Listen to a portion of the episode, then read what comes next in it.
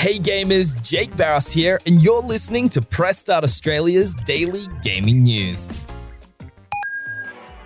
Ubisoft has delayed its upcoming pirate adventure game Skull and Bones yet again. In a recent financial report, the company said it's happy with what the additional development time has already allowed them to do, and that it believes players will be pleased with the game's evolution. It's delaying the game from its March 9th, 2023 launch date to early in the 2023 and 2024 fiscal year to allow even more time for polish and also for bringing increased awareness to the game. In the same report, Ubisoft also announced that it has cancelled three unannounced new game projects in order to realign its strategy going forward.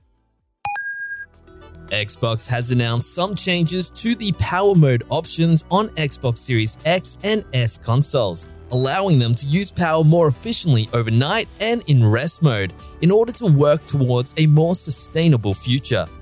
Starting today, consoles on the Xbox Insider program will receive a new energy saving shutdown mode to power consumption while still allowing it to update firmware, games, or apps overnight. This cuts the energy usage of Xbox consoles by up to 20 times when compared to sleep mode. In addition, a new active hours setting for the console's sleep mode will automatically bring the console in and out of sleep status during chosen hours to reduce unnecessary power usage during times the console doesn't get used. PlayStation has revealed the first batch of PlayStation Plus Extra and Deluxe games for 2023 all of these games will be available starting on January 17th. The January lineup is pretty decent, with a good mix of AAA games such as Back 4 Blood and Devil May Cry 5, and some great indie titles in Erica and Jett The Far Shore. On the classic side, there are three PS1 games, which is better than what we've seen in recent months. These include Siphon Filter 3, Star Wars Demolition, and Hot Shots Golf 2.